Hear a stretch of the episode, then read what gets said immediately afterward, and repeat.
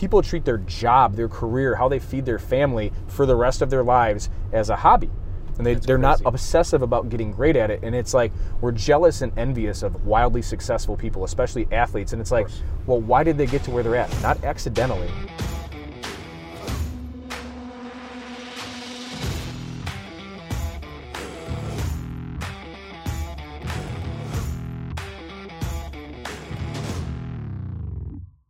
Welcome to another episode of The Drive. Tune in for everything you need to know to stay in the know regarding the automotive industry. Here's your host, Jason Harris. What's up? What's up, brother? How you doing? Going, Mike. Good to see it. You so, I too. mean, for everybody out there that's watching right now or listening, um, you know, how did you kind of get started in this business? What's that? What's that origin story for Mike? Yeah, so um, I grew up in the car business. My dad was a you know kind of a mechanic by trade, and when I was a kid, we grew up you know very blue collar Detroit. Um, he- my dad uh, didn't have a job when I was a kid. He would buy cars for cheap, fix them up, and sell them. And I was a little boy that would you know I was three four years old holding the orange shop light for my dad to work on cars and then put them in the front yard and sell them. I mean it was like started from started from the bottom. Now we're here, kind of Yeah. kind of story, right? Yeah. And uh, you know, my dad uh, got into um, selling cars as well, and then you know, I, I ended up um, you know working with my dad at his dealership um, until I went into the Marine Corps.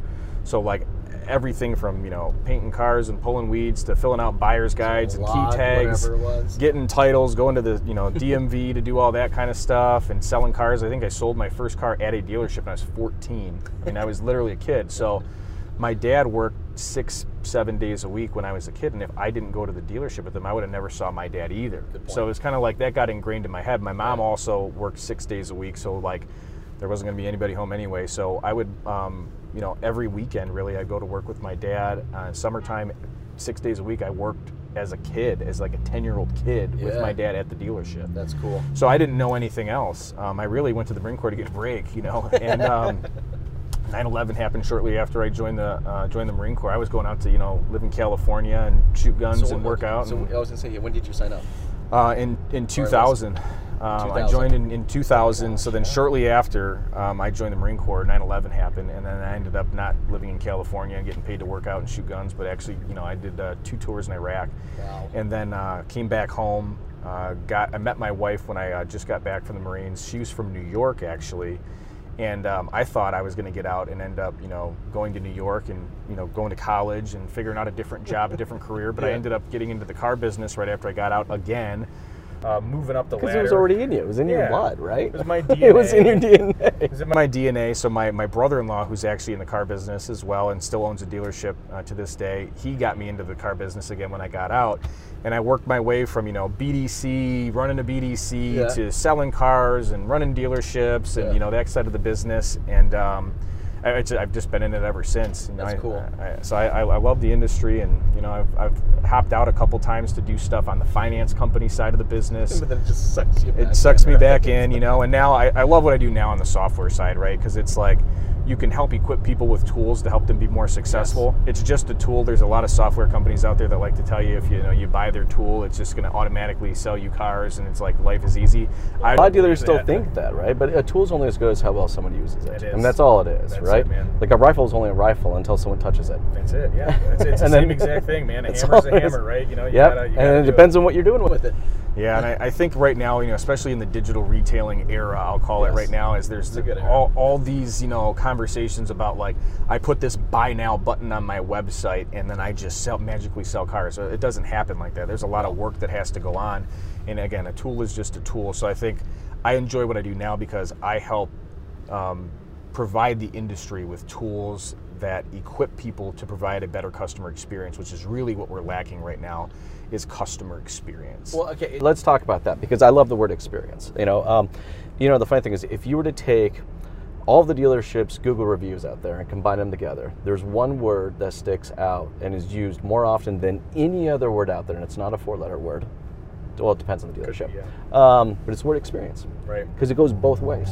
It was a great experience. It was a horrible experience. It was a fun experience. You know, experience. It was an experience. So I, I think when dealerships right now they're looking at technology, Right. and unfortunately, I, I see what they're trying to do is like it's kind of like taking a square peg and sticking it into a round hole. Right. You know, it, they're looking at just this this piece of technology, and, and they're thinking it just fits into their daily operations. Right. What they don't realize is that the technology is is more of a process.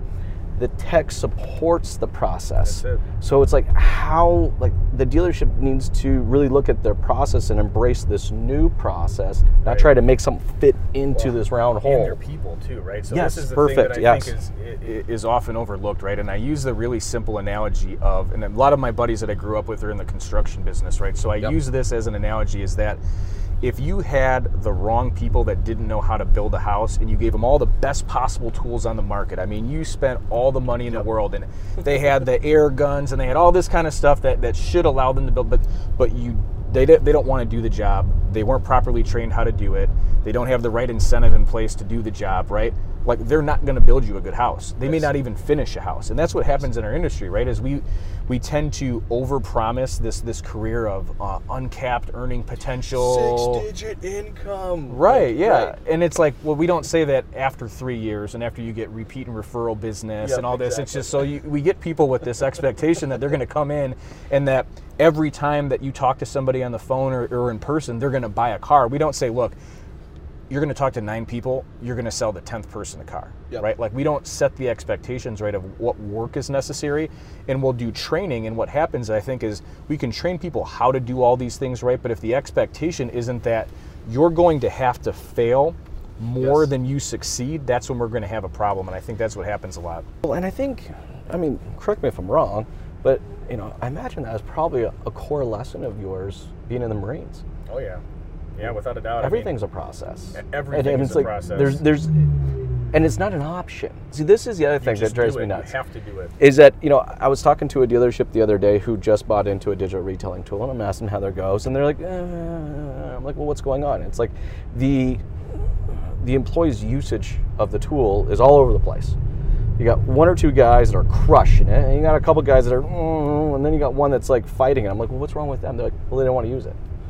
But why, why is it even an option? You Right. know, in the Marines, did you have an option? No, you didn't. You know, and it's a different. It's a command and control kind of environment, right? So it's a lot different. And you know, I always say in the Marine Corps, you, you sign a contract, right? And the USMC saying stood for you, you signed a MF and contract, right? So it's a little bit different because you had to do you had to do it. Well, now you know in the car business or in any business, right? You you hire an employee, Yep. and they don't have to do what you tell them to do. Now, if they, if they want to stay employed in some cases, they probably should. It's a good idea. Yep. But I'm a big I'm a people person and a leadership person, and I think. You know, you have to inspire people and, and give them a whiff them, right? A what's in it for What's me to for do me, it. yep. And now, if you've if you've done everything you can to provide clear expectations, you've provided them a what's in it for me, you've given them the training, the support to do this, and they still don't want to do it, you you got to make the decision then at that point. Well, you got to get the employee to own your why. Right. Right. Like I think as an industry, we're pretty good about knowing. Well, we all know what we do, right? Right. We sell cars and we service them, and we're going. We sell parts. You Right. know. Uh, for the most part, I think as an industry, we do a pretty good job of training how we go about doing that. Right. Um, but I don't see a whole lot of like spending time with the employees and, and going over why we do it the way that we do it. Right. So it's like, how can you expect an employee to embrace a piece of technology when they don't necessarily know or embrace your why in Right. in buying and signing up for that piece of technology in the first place? Right. Like, what's the what's the purpose of it? And I think the the why behind it. There's a um, a gentleman named Simon uh, Sinek. Right. The Start Yep. with Why is a book I read a long time ago, and it was really good. But it's, you know, think I listened to that one. it's a good it's a it's Yeah. a really good one you know if, if you haven't read it it's one that uh, it's worth it's worth reading or listening to on an audiobook too but um, people really need to understand the why behind you know why why they're why they're doing something why they're doing Yes. something a certain way you know why do you go to work every day i had a post this morning before NADA which was like why are you here I saw it. That was perfect. you need to know why you're here because otherwise like i just see so many people that walk around aimlessly and it's like hey so you know what brings you out for that shiny thing. what's going to grab my attention, right? And I'm waiting for somebody to sell me something that I'm. Pr- and this is funny. As I, I worked for a gentleman who's a very successful guy for, for many decades. He's a billionaire. Yeah. Uh, and I worked for him on the dealership side and on the finance company side for a long time. And when I worked for him on the dealership side, we'd go out to NADA and he would give me advice. He'd say, Michael, be really careful when you come out here. He goes, because there's a bunch of solutions looking for a problem Yeah, oh my gosh, that's the best way to describe it. I love that. So everybody creates these solutions and they say, you know what, we got to make sure we tell these dealers they have a problem. We got to let Yeah. them know they have a problem that only we can solve, right? And it's like, you need to check yourself and say, like, do I even have this problem? And sometimes there's cases that you don't realize you do. And I, hey, I give a lot of people credit for that because you are solving a unique problem. But Yeah. for the most part, you need to know when you come out to an NADA or a digital dealer, or you go to any kind of conference, Sure. right? Is like, why am I going here? And it's the same thing with an employee of why do you go to work every day? Like, like one is, hey, I want to make income, I want to provide for my family. Well, that's another point. and it's, it's finding out what your employees' whys are. You Right. know, it, it, it, and it's different for everybody. And maybe the maybe the guy wants to move out of his mom's basement. Maybe the guy needs to pay for his daughter's tuition. Right. You know, or maybe he's a service advisor because he wants to be a service manager. You know, you have to ask. yeah. It, it- so basic, but you have to ask. well, how can we get them to believe into our why if we don't intimately know their why? And here's a- actually, and I, and I kind of struggle why dealerships don't do that. You know, and I, I've come to this, and I want you to get your thought and opinion on that. Is there's there is a level of expectation, all right, when you have knowledge. Right. So once you know something about somebody, you know, it's now kind of your responsibility. Like, what are Right. you're It's your responsible for knowing this information now. You know, so the service advisor tells you that you know he's a service advisor because he wants to be a service manager.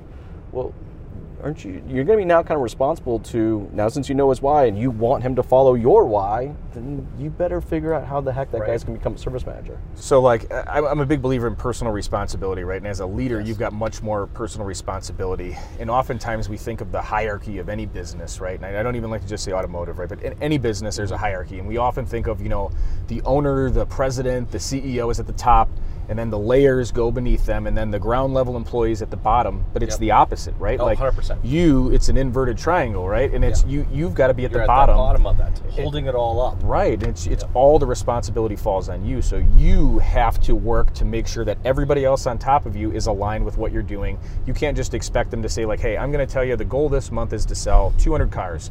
And then I expect all you guys to figure out how to sell 200 cars. I'll see you at the end of the month. Yeah. It sounds silly that happens at a lot of places. It happens in a lot of places, and I also find. So let's get to digital retailing because I, I do. This is perfect. We're in a we're in a Tesla. Right. So let's talk tech. Yeah, um, this makes perfect, right? Um, digital retailing, the way the dealerships or and a lot of the sales managers I'm talking about is that you know their dealer principals or GMs are going to events like this Right. and they're coming back with this tool. And the way that the dealer is explaining the tool to the employees is that we're going to sell more cars Right. Like it's a magic it's a magic bullet it's a, a diet pill you know you want to lose 20 pounds fast you want to sell 20 cars more here you go stick that Right. tool in right Right. but it's the why behind it is more for the consumer less for the, employee. dealership and for the employee so it's like how do we make sure that when people are looking at digital retailing that they understand that this system is yes it assists you and helps you but it's designed for the consumer Right. everything about it's for the consumer Right. So I, I'm a big believer in this. It's it's change management. Is you gotta you have to understand that you're changing you're changing a process. You're changing the status quo way somebody's been doing something, right? Yep. And the the language that I use a lot of they say it's got to be a pull versus a push. So if you come to a conference like this, or if you have a meeting or a web meeting with a, um, a vendor and they sell you, if you're the owner, the GM, the whoever, right, and they, they sell you on a product, for you to then say, so let it be written, so let it be done. You guys are now going to use this tool.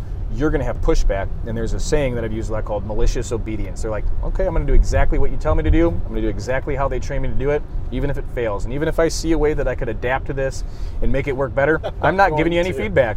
And I'm just going to say, I'll prove you, I'll prove you right or I see it all the time, like all the time. Yep. You know, I have um, out of all the clients we have, I think we have roughly about 25 or 30 of them that are using a digital retailing product, and it's all different types of companies, right?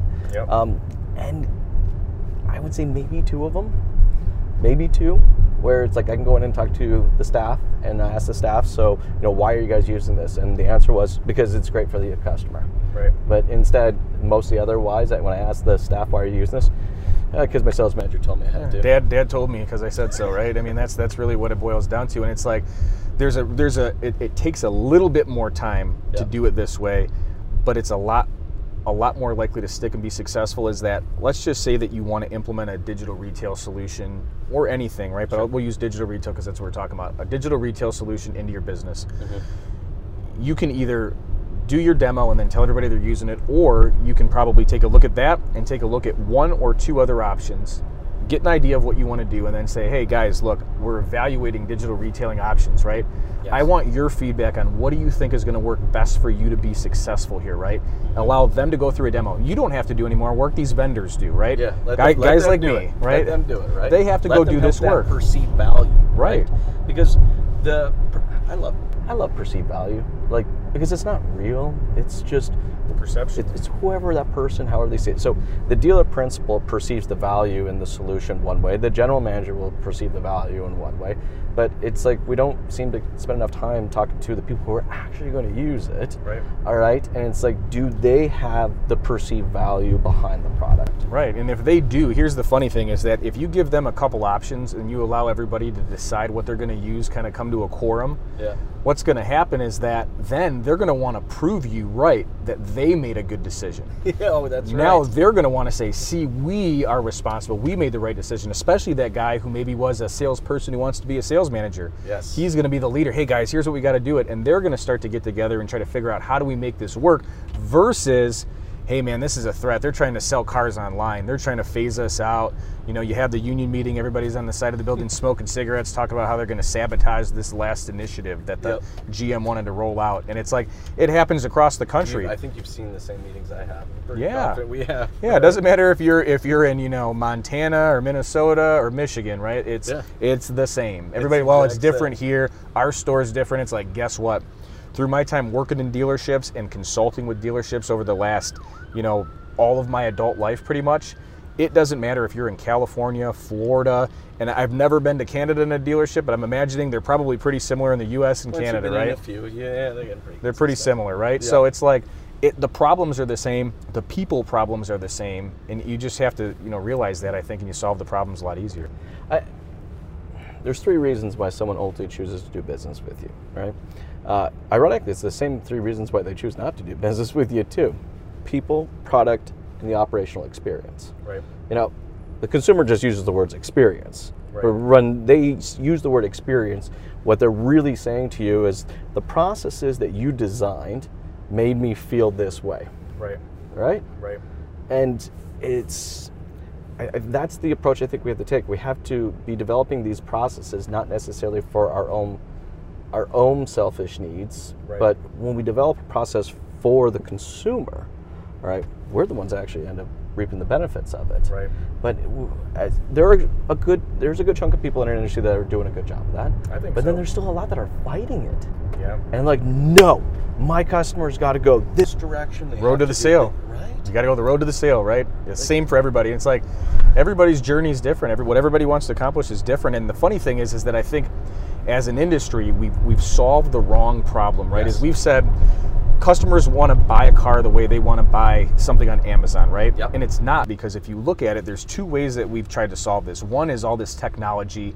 And it's kind of the Carvana-esque approach of like doing mo- most of this online. The other is the manual way. And if you go into major markets like New York, this is common. Um, even in Michigan, I've, I've seen this pop up more often than not. Is um, brokers are popping up a lot. So people are saying, I don't want to deal with the headache of buying a car. Yes. So it's not necessarily. It's, it goes back to what you said earlier. It's an experience problem. It's not a. I. I want to buy it online because if you think about this, it's like if you asked a customer, would you want to go through finding, uh, researching a car for 14 hours on average, which is what the, all the studies say right now is 14 hours. Do you want to go through all this research?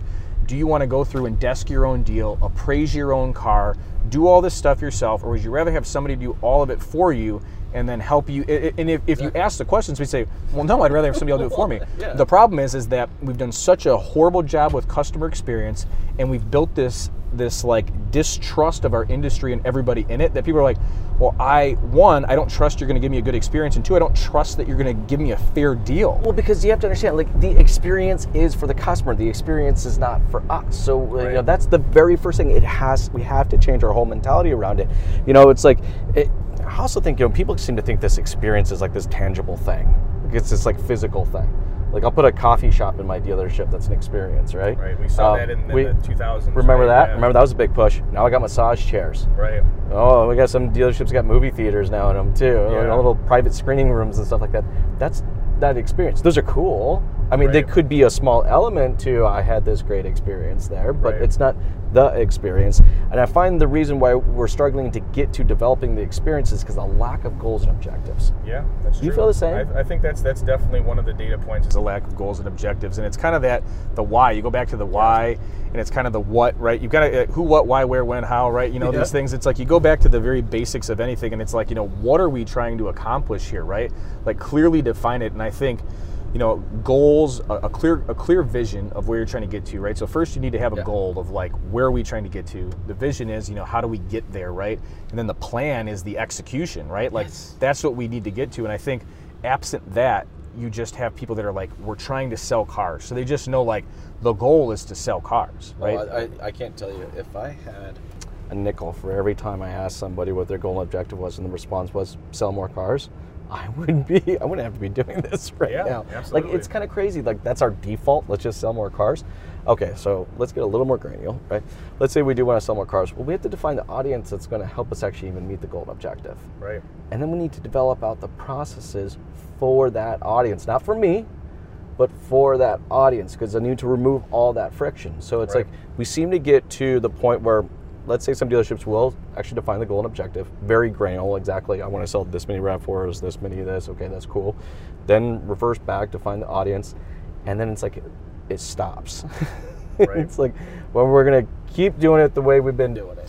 So it's funny. I had a, a luck, very lucky, very blessed in my life to have some good mentors and people that gave me good advice, right? Yeah. And when I was a, a young man, kind of fresh out of, the, out of the Marine Corps, selling cars, Mm-hmm. I had a, a, gentleman that gave me the advice, as he just said, you know, if you treat people better than anybody else has treated them, you, you, everything else is going to take care of itself. If you just focus on that, Yeah. everything else will take care of itself. Now, mind you, I was selling cars in Detroit rough customers, very rough credit, Yes. challenged area, right? So people are used to getting beat up, treated like crap, and this is, you know, going on 15 years ago. So this is where things were, you know, the, the technology wasn't out there, the transparency wasn't out there, wasn't expected. If you had challenge credit, you probably spent half a day or a day at a dealership, right?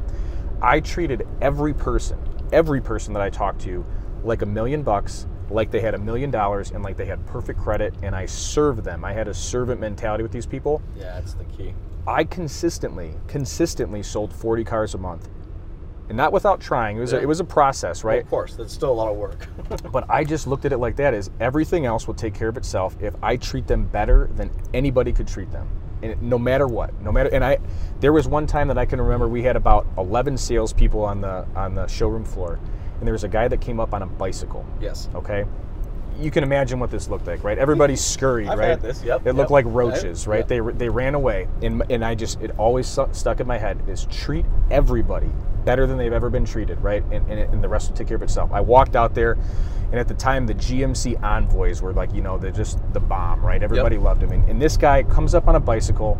And, it, and you know, doesn't look like he has a, a, a dollar to his name. He walks up to a GMC Envoy and it had the TVs in it, leather. I mean, it was just the Mac Daddy version of this truck, right? all these guys, I can tell the guys are outside smoking cigarettes, laughing They're at me laughing like, at "You think yeah. this guy can even buy this? You're wasting your time, right?" And I went to the guy. We desk the deal. We come out, and I was like, "Hey, man, you know, great news. We got you approved on this. This is all set. You know, just to drive this home today, you only need, you know, four thousand five hundred and eighty-two dollars, and you know, your payments, you know, four hundred and thirty bucks a month. You can drive it home." The guy goes, "Oh, you're kidding me!" And I can hear the guy say, "I told you so. This guy Yeah. couldn't buy anything. Get wasted this time." He's like, I, I, I've been saving for a year.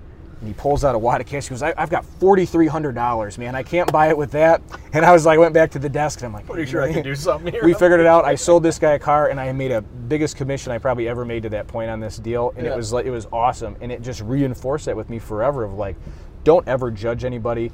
Like if you had a bad day, wipe it away. If you don't feel good, wipe it away. Just treat everybody like a million bucks. You'll get referrals. Well, Life is good. That's the definition of being kind. Right. So I had a salesperson uh, come up to me recently, and I may have posted a video about it. Um, but he was he was, I don't know, it felt like he was a little beaten down, right? And what I come to find out is that he was being nice to everybody. He was being nice to his customers, and but he wasn't getting the results he was looking for. Right. And I said, therein lies the problem. You're being nice, right? Being nice usually comes with an expectation for something in return Sure. right? I'd be nice to that person, eh, they'll be nice to me. You know, being kind, right, is serving someone because you're convicted to do so Yeah. not because you have an expectation Regardless. of something out of it, right? So it's like when you take that that approach and you're kind with everybody, and it's just you you you have the kind of natural ability to just kind of build relationships. Right. And I imagine that person probably referred a few of his friends to you too. Absolutely. Um, Absolutely. I've had I've had people years later use me as a reference. I was their car salesman. They used me a reference on the next car they bought from somebody else because I was no longer there anymore. It made that big of an impact on somebody. They're like, Mike. Mike was a good guy. He'll tell you that I'm I'm, I'm a good guy, right? And he you know used me as a reference on their on their car before. But you're you're you're be kind, right? Like there's there's three things that the, the way that I've decided at a point in my life to live my life every day, right? And it's be patient, be kind, and have grace. Right? Those three mm-hmm. things. If you're if you're if you're patient with people, that's going to serve you well. Right? I, I think now in our instant gratification society where we expect everything immediately, we can get frustrated with people, and we can things can go sideways when you lose your patience with people. Whether that's your kid. You said you have three kids. I have two kids, a, a three-year-old and a seven-year-old. you know, if dad's patient, they love me. When dad's not patient, just the Yeah. whole environment's not good, right? So to be patient first, be kind, like you said. It's just regardless of any expectation, be kind. It's contagious, right? Well, you, it's a real intent to serve. Correct. It's, it's not because you're getting paid to do so. right. It's because you've chosen that, that that's the way you're going to operate your business. Right. That's it's the lady behind the counter at the gas station. It's you have zero to gain in return. You are just trying to be kind, right? Yep. And the other thing is to have grace, right? I don't I don't know about you, me personally. I've made I couldn't tell you how many mistakes I've made. I can't tell you how many screw ups I've made. How many people I've probably hurt by doing things that I didn't intend to do. Um, I needed a lot of grace in my life, and I got a lot of grace, thankfully, right? And I think awesome. I I'm obliged to give that in return to people. So I think when you interact with people and to help them even when they don't deserve it Yeah. is is it goes a long way. Um, and I think when you live your life like that, be be patient, be kind, and have grace. It, it goes a long way, and it can it can really make a positive impact on, on the world, on on a business, on your relationships with everybody. It's just kind of my my credo, so to speak. Well, I think that's a key to. I mean, I look for patterns. I I love identifying patterns, right? I think that's why I love doing marketing because I'm just always looking for patterns within the Right. marketing. Um, I look for patterns in entrepreneurs, and I'll tell you those three things that you just said there is a very consistent pattern that I see in some of the most successful people out there. Yeah. And you know, as the salespeople that are out there watching and listening to this. It, we really have to do get back to this space where they are operating their own business. yeah, All right? entrepreneurs. Yeah, You know, when I first, you know, it's, it's funny. I don't know how it changed over time or something like that. But you know, when I first started, got when I got into the business, I'm sure when you got into the business too, it's like I was just renting a desk. That's it, In my head, that's all it was. It was a barber shop, and I'm Yeah. just renting a desk, and they got a product. Um, but this was my business. These were my clients. You know, so my approach to them was all long term. And Yeah. the way I had manila folders, man. I mean, I can remember I had a rolling file cabinet with manila folders, and every person that I talked to, I had their folder. And I- I would call people. This is before CRMs. I mean, I feel old as heck when I'm talking about this right now. But like, I had my uh, like Outlook was just recently out, Microsoft Outlook, and I would just have like move the dates along on, on when I would call jam. people. That's yeah, lived. that I was my lived- it CRM. I my I think one of the biggest keys to my success before the CRM it was I did an action, I scheduled an action. That was just Well, it's, it goes back to was do what you say you're going to do, Yeah. right? So the funny thing is, because I used Outlook, when I set an appointment for somebody and they showed up, I was waiting for them. I'd already reviewed their file.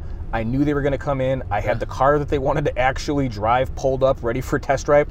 That is to this day, very few people do that. It know what? sounds It's so funny you say crazy. that, I did the same thing, and I remember I actually I remember I had, I had a sales manager that uh, definitely not in the business anymore, obvious reasons. Um, but um, I would pull the car up, and he would get upset with me. You're taking up a, cus- a, a, a parking spot. I'm like, well, I don't care.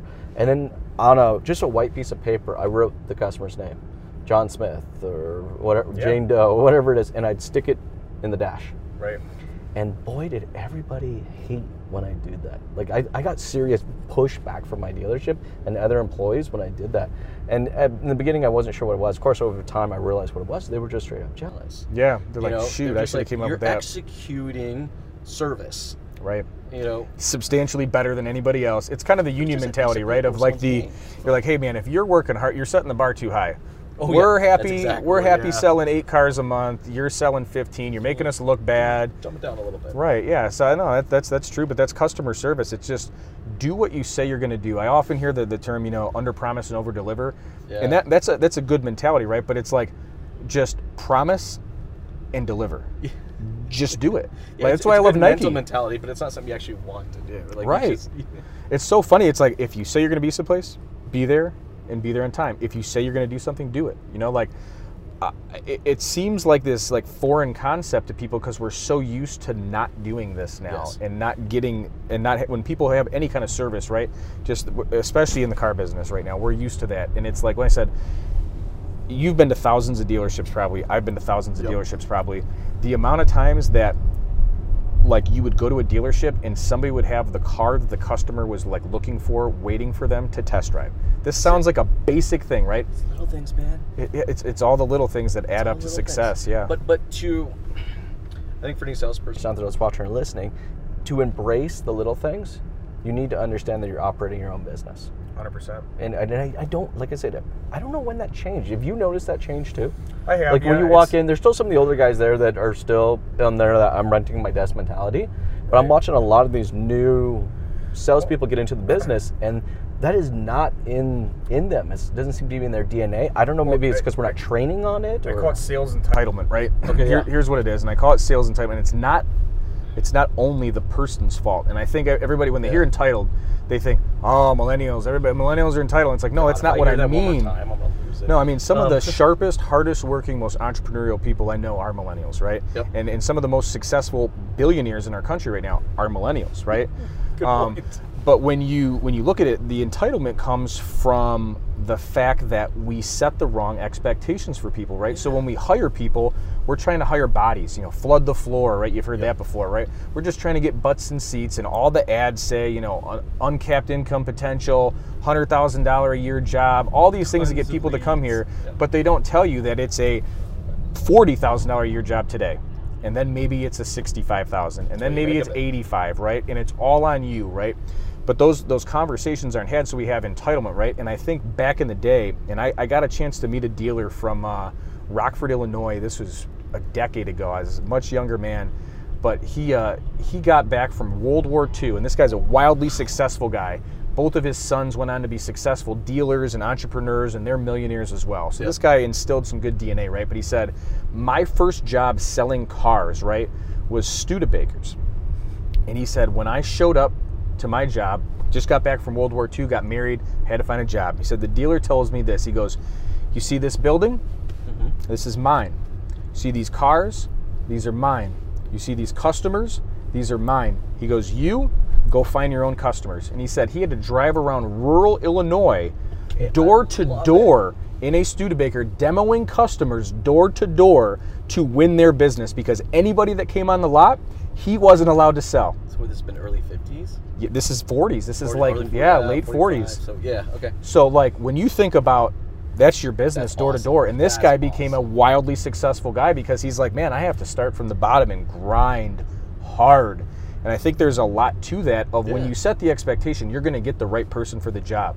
Now the, the the problem is is that we all want immediate gratification. So we're like, Yes. hey, can you can you talk on the phone? Do you look halfway presentable? Can you buy some dress shoes? Great, you can sell cars, right? That's pretty. That seems to be the requirement now these days. Yeah, you can breathe and you can, you know, buy a pair of can you dress wear a suit yeah. and can you? Do you have a pulse? Okay. Yeah, there you go, right? And so that's that's the problem is right. We don't take the job as seriously as it is, and when it's like, when you look at all the stats, and it's great. We're at NADA where we've got all these studies and all these different things, and you can hear about you know how much the dealer spends on average for a lead, right? Yep. And for me, when I was on the retail side. What really made me want to instill into everybody was how important each customer interaction was. Not just the customer Yes. that came in, each interaction, whether you're in the the the BDC, interaction, yeah, it's like Oh, if yeah. I spent 400 bucks, if you looked at it like this, like literally, like Mm-hmm. if I spent 400 bucks to get this guy to call me, email me, text me, chat with me, right? And that's mismanaged. It is like somebody took $400 bills and burned them in front of your face. Yeah. And if they did that, you would be pissed.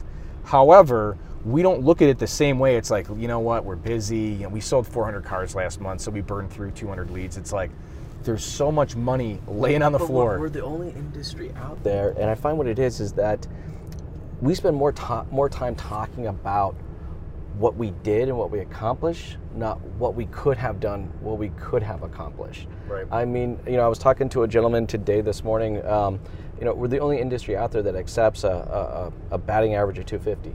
Right. Uh, and we're like, yeah, we're good with that. But you wouldn't be playing ball. For, I don't know if you follow Right. baseball. well. Absolutely, yeah. Are you, you a baseball Yeah, oh fan? yeah, Okay. yeah, big time. Like, even if you even if you're batting 350, it's still not.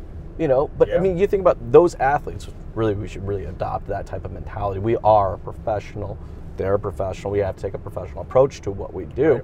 You know, even a guy that's out there that's batting over 400 right now is still spending time at the gym, on the field, looking it's to how he's going to do. Yeah, exactly. It was all intentional to get to that point, and he's looking at how he's going to get to that next.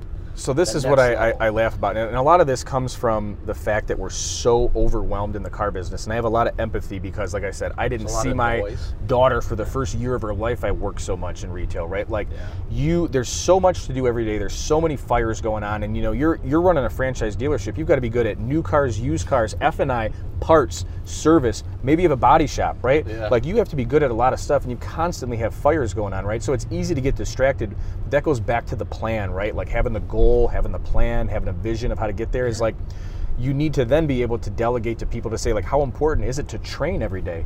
Like you, you think about like Mm-hmm. if you know, I, I don't care who you're a fan of. We'll just use any NFL football team, right? Sure. If they never practiced, if they just showed up every Sunday and played, they'd be awful. be watching. No, they'd be awful. It'd be a hobby, right? Yeah. And that's I think too many people treat the job like it's a hobby, not like it's a profession, right? So a hobby is you show up, you do it, whatever. You know what? Like if, if I were to get onto a, a backyard football league with a bunch of guys that were over 30, right? Like that's what would happen. We're all busy, we all do other stuff, and we show up and then we do this thing for an hour every, you know, Sunday, whatever it is, right? People treat their job, their career, how they feed their family for the rest of their lives as a hobby.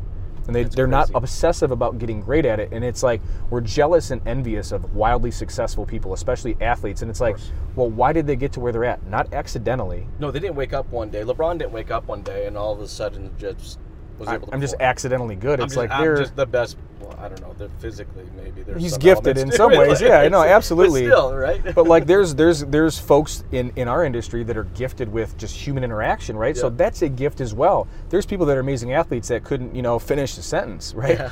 but like we everybody everybody has their own unique gift right and it's up to you to cultivate it and do something with it and i think we have to have that mentality of like how do i get obsessive about being excellent at what i do and that's where the success comes right and i think it's That's where I see that I need to see the training, but I'm not Right. seeing enough training there. It's like, you know, it's it's like I'm looking at digital retailing, and it scares me a little bit. Not because of what the product is. I'm all for what Sure. the software is and what the tool is able to do, but I'm looking at digital retailing, and I see dealers. In fact, I've even heard them use this, and they think of it as like those um, the kiosk stations at McDonald's. right That's what they think it is. But a lot of people still don't even use those. Yes, go to I know, that's the have best a line part. of 20 people and the kiosks are sitting open. like they're like, oh, you know, I can get this tool, and then what I don't really need is I don't really necessarily need salespeople anymore. I can just hire clerks. Well, Right. There's still there's a lot of clerks in our industry right Sure. now. Um, this is true. But I think it's it's it, it seems like the obvious problem, but we go back to the people don't want to buy their own car, right? They don't. And when you think about if you've ever went through to buy a car in Carvana, which I have before, there's still human interaction. Yeah. It's not Amazon. It's No. not, right? No. And even the delivery experience. Let's just say that um, Carvana, you did everything online and the car shows up in your driveway, right? Car shows up in your driveway and the guy's a jerk. He's smoking a cigarette. Your paperwork's a mess and it took two hours to do that. They'd have horrible reviews and a lot of people wouldn't want to buy cars on Carvana. Yep. It's still a customer service and an experience. It goes. It, it's, it's an experience. People want a good experience. They want to buy a car. You know, they want to buy a car that they want that meets their needs, that meets, meets their budget, and they want to do it quickly and efficiently. Yep. Right. That's it. So. Well, speaking of experience, because um, I have, I've had recently in the last couple months, uh, about half a dozen or so salespeople reach out to me, and I, I and unlike yourself, I keep myself really available. Right. Like I mean, you know, you DM me, I'm gonna DM you back. Yeah. Um, uh, and their dealership doesn't seem to want to define an experience. They're Right. okay with maintaining this, what I call full belly syndrome Sure. you know, where they're just like, ah, I don't know, I'm happy right now. I don't really need to do anything else. Um, but the salesperson is a little hungry.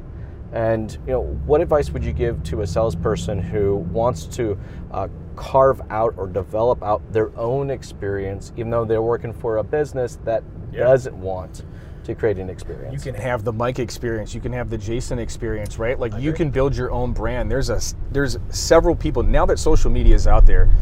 You're, you're at a substantial advantage to broadcast to the world what your experience is all about and why you should buy a car from Mike, why you should buy a car from Jason, right? Yeah.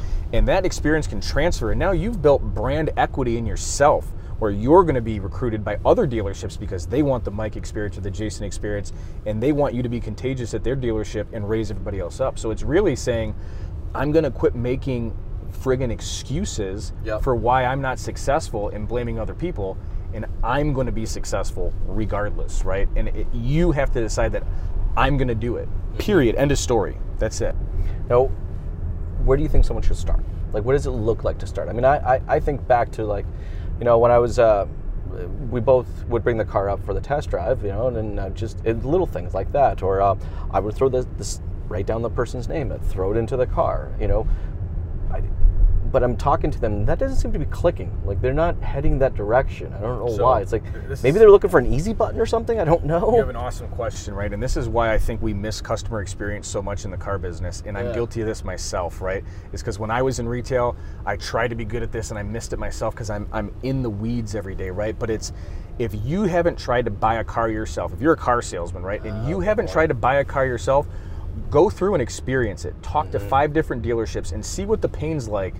And then try to solve those problems that you yourself went through, right? Yeah. And that's why it's great when you talk to consultants or different people that work with dealers across the country is that you get all these different perspectives. But I think until you go through it yourself, you don't really feel the pain, right? And so, like, uh, I I think for a, a salesperson that wants to define what does my experience look like, go through and try to buy a car, try to buy a car yourself, and then just take notes and then Yeah. fix those things, and then define it, and then get on social media and talk to talk to everybody about it. Tell them what the Mike experience is about. Yep. Let them know about your dealership, and I, I think you know you've heard of um, you know El Patron before, right? Yeah. Big on social media. Yeah, we're hanging later today. Right. So he did an excellent job of defining like what they're all about, and I think he kind of created He a did- he went blueprint. Even a little farther, he just found who he was as an individual. yeah, absolutely. Um, you know, it's like either knowingly or unknowingly, uh, what he was doing there was he was just he was documenting, and so people had the opportunity to follow along with his passions, not passion, right? Right. I mean,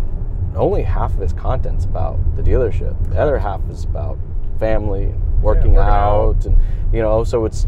I, I'm telling you know a lot of these new salespeople when they start developing on a brand, they start developing on an experience. Um, the, the experience is what you do professionally. All right? Right. Your brand is what you're passionate about.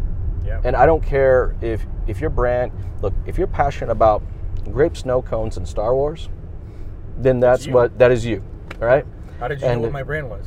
Wait, do you like stand up? did I hit it? Grape You snow did, cones I and Star my, Wars. my lapel pin on my sport coat says "I know" when it's Han Solo. Okay, so what do you? Th- all right, now since I know this, I have to ask you. Yeah. All right, thoughts and opinions on Baby Yoda. Um, so the Mandalorian as as a whole show was super cool. I, I think everybody was kind of wondering, at least you know, before you started reading blogs and stuff, like, Yep. is this Yoda as a kid? What is this? I, I don't think it was like defined clearly enough. But like, I'm a Star Wars traditionalist a bit too, right? So like, you know, the original three are my Yeah. favorite. So you know, I think it's it, it's kind of cool, but it's not my thing. No. okay. Um, I'm, I was thinking it was kind of like maybe kind of a, it's a cute little like furry. I don't know. Like I just remember those little like dolls that were really popular with the kids. Troll dolls or yeah, whatever, yeah. I'm like maybe like maybe it's trying to bring in a new audience. Like obviously there was. I think I think there was actually a strategy behind about it. I want to say this You know? because you know, and, and I've got a. I just went to Disney World last week, and I took my son to, um, you know, the, the Star Wars. Oh my god! It looked like you used that Dude, so much I. I had I was like seven years old myself the whole time. It was Did you awesome. buy yourself a lightsaber? Oh, 100 percent. I had the green one, he had the blue one, and then we had to get little sister got a red one because she's the bad guy. So that's that's well, how we had to do it. Let's talk about it. Disney real quick because we got a Yeah, few more yeah. minutes before we stop. Um, three takeaways. Yeah. What, what were like? I mean, so th- this is great. So I think the the customer experience piece i i is Disney World, right? It is. You're you're the cus- It's an experience. Yes. The whole thing is an experience, and I think 100% for the customer. It, it is, and, and and they've gotten progressively better over time. So they're good about constantly, even though they're a multi, multi, multi billion dollar, wildly, globally successful organization, they're always figuring out how to get better, how to get better, right? And I thought about it when I was waiting in this line to go, you know, drive the Millennium Falcon with my son, right? Even the line was so engaging the whole time was all this different stuff and things moving. So like the painful experience, which they probably have a bunch of surveys and they talk to people is like, how was your Disney World experience? One out of ten. I I know exactly what It's you're an talking eight. about. It's really cool. You know, yeah, and then they're like, it, "What's the gap?" And they always try to close the gap. Well, it's it's waiting on these lines. So they say, "Okay, great, you've got the fast pass. Yeah. Now we've got we've got to engage people while they're in line, even if they've got the fast pass." So they try to constantly close the gap. So I think it's the obsessiveness about finding perfection with the customer experience is like my top top number one takeaway was that. And I think that's a good point. I mean, think of how much money they would have saved if they don't create this kind of this this pre-experience Right. within the line, right? Right. I mean, I know what you're talking about. There's bunch of animatronics. There's Oh, all yeah. kinds of like you almost kind of walk through a, a little storyline up Right. until you actually get to it. And they probably would have saved an insane amount of money, but that wouldn't would have been in the best interest of the customers. And, I think that's a good point because you know uh, there's these monster deal groups out there that I talk to, and they're like, well, I don't know, Jay, you don't know how hard it is for me to change. And I'm like, really? Because you know, look at Disney, multi-billion-dollar company, Hundred times more, thousands thousand times more employees than you do. You Right. know, and they make a change like Yeah. that. You know, Yeah. and, and- the reason they, they're able to make a change like that is because all the way from the top down, the customer is at the center. Right. No, it's true. And that, that has to be a culture thing, right? And you, mm-hmm. there's quotes all over Disney World. This goes back to the clear vision is Walt Disney's vision and his quotes are all over there to reinforce with not only employees but customers about what they're all about, right? And I think that's important.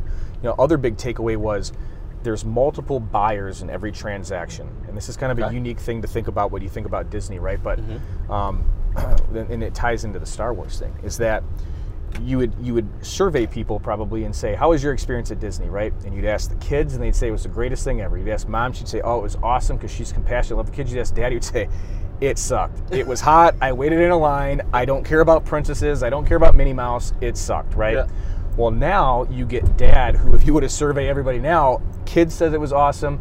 Mom said it was pretty cool, and dad was like, "This was the best three days of my life because we went to Star Wars." Yep. And I had a riot. So it's like you've got to cater it to everybody. And I think when we're thinking That's in the down, breaking it down to the audience. absolutely Right. the, the very specific audience, and to realize that while there may be one person writing the check to buy the car in our world, right?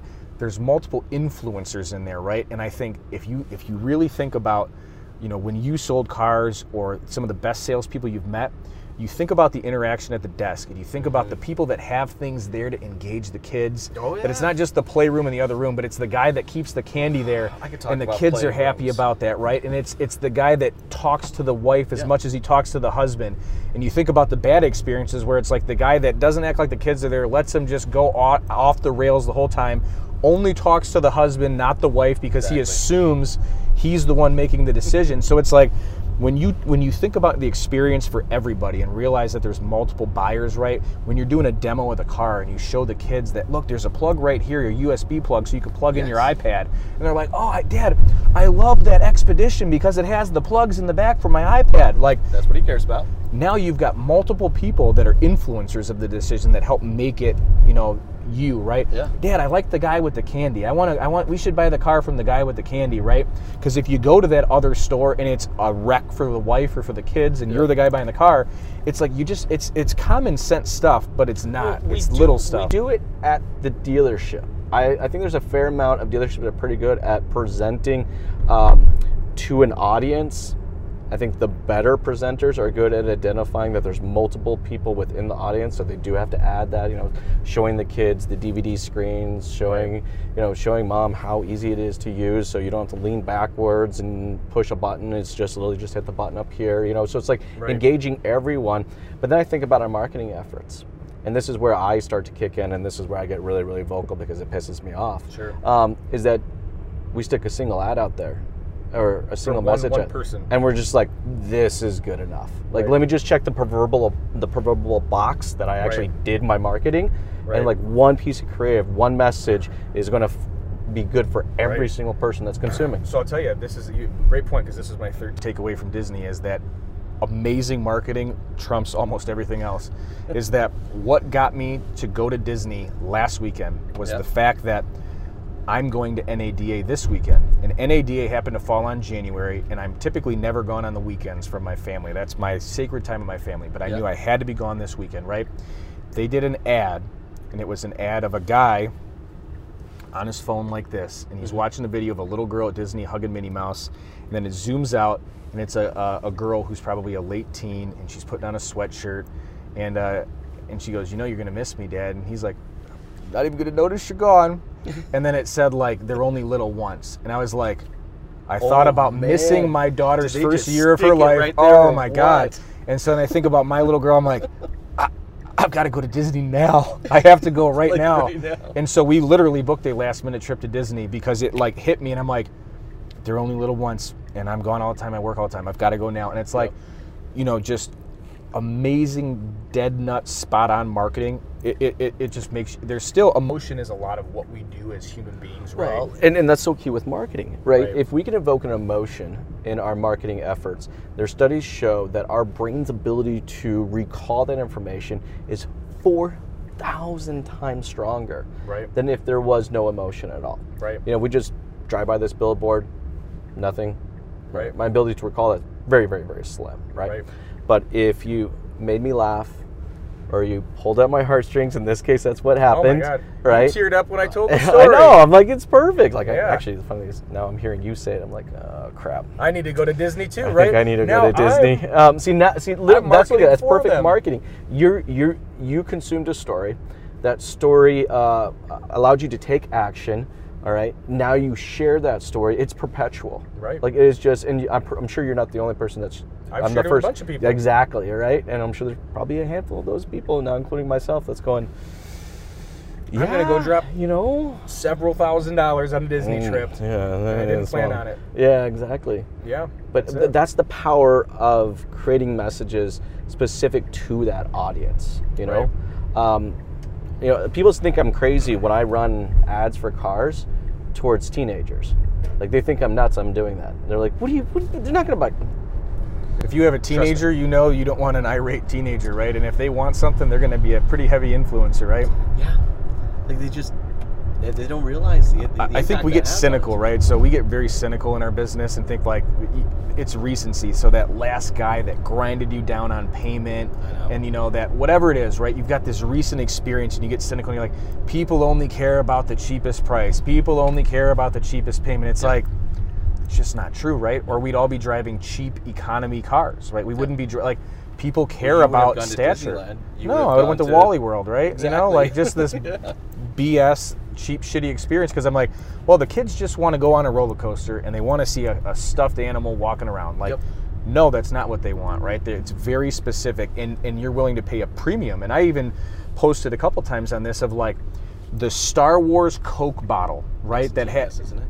I paid four dollars for ten ounces of Coke, It's perception of value. right? Of Coca Cola. You perceive you perceive the value there. Yeah, that's it. I mean, that's that. That's it. I did, and then my daughter paid like six dollars for a goofy water bottle, like a regular disposable water bottle, not a reusable one. It was six dollars. Daddy, I want goofy, and I'm like, they're only little once, and it all comes circles back around. I'm like, I, I gotta get her the goofy water bottle. And you got a picture. I guarantee you got a picture of where the good with the I do, yeah, hundred percent. yeah, absolutely. you know, so it's it, it, I think some really good takeaways, and I think it's like no matter where you're at, no matter what you're doing, Yeah. if you're looking for lessons to learn and take away to apply your business, you're always going to find them, right? So I went there with the intention of like, okay, these guys run a wildly successful enterprise, right? I know I'm going to be able to learn a ton from these guys, and I did. But you got to be aware of it. You got to look for it. You can't You, be like, you got to be open to it, and I do it even every single day. It's one of the things like I'll go into. Um, we went to a place the other day to get tacos, and like I just started picking up all these little Right. things. I'm like, the, why they're stuff. doing this? Why they're moving that over there? You know, Right. it's just. It, it is, and I think as a, a business owner, and you know, even as a salesperson, you're running your own business. These are the things you have to look at. Right. It's these little things that make these huge impacts. Right. You know, when you here's what I find really kind of interesting is you know when people find us find out that we're in the automotive industry, you're at a dinner party, right, right? They, they immediately want to tell you the story about them buying their car, Sure, right? yeah.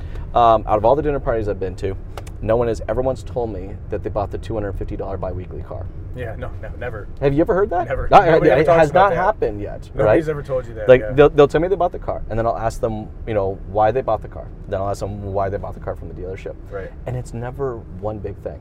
Right. It was something little that the salesperson did, or it was something little that the car had. There was it was always the little things that had these huge impacts on people. Right.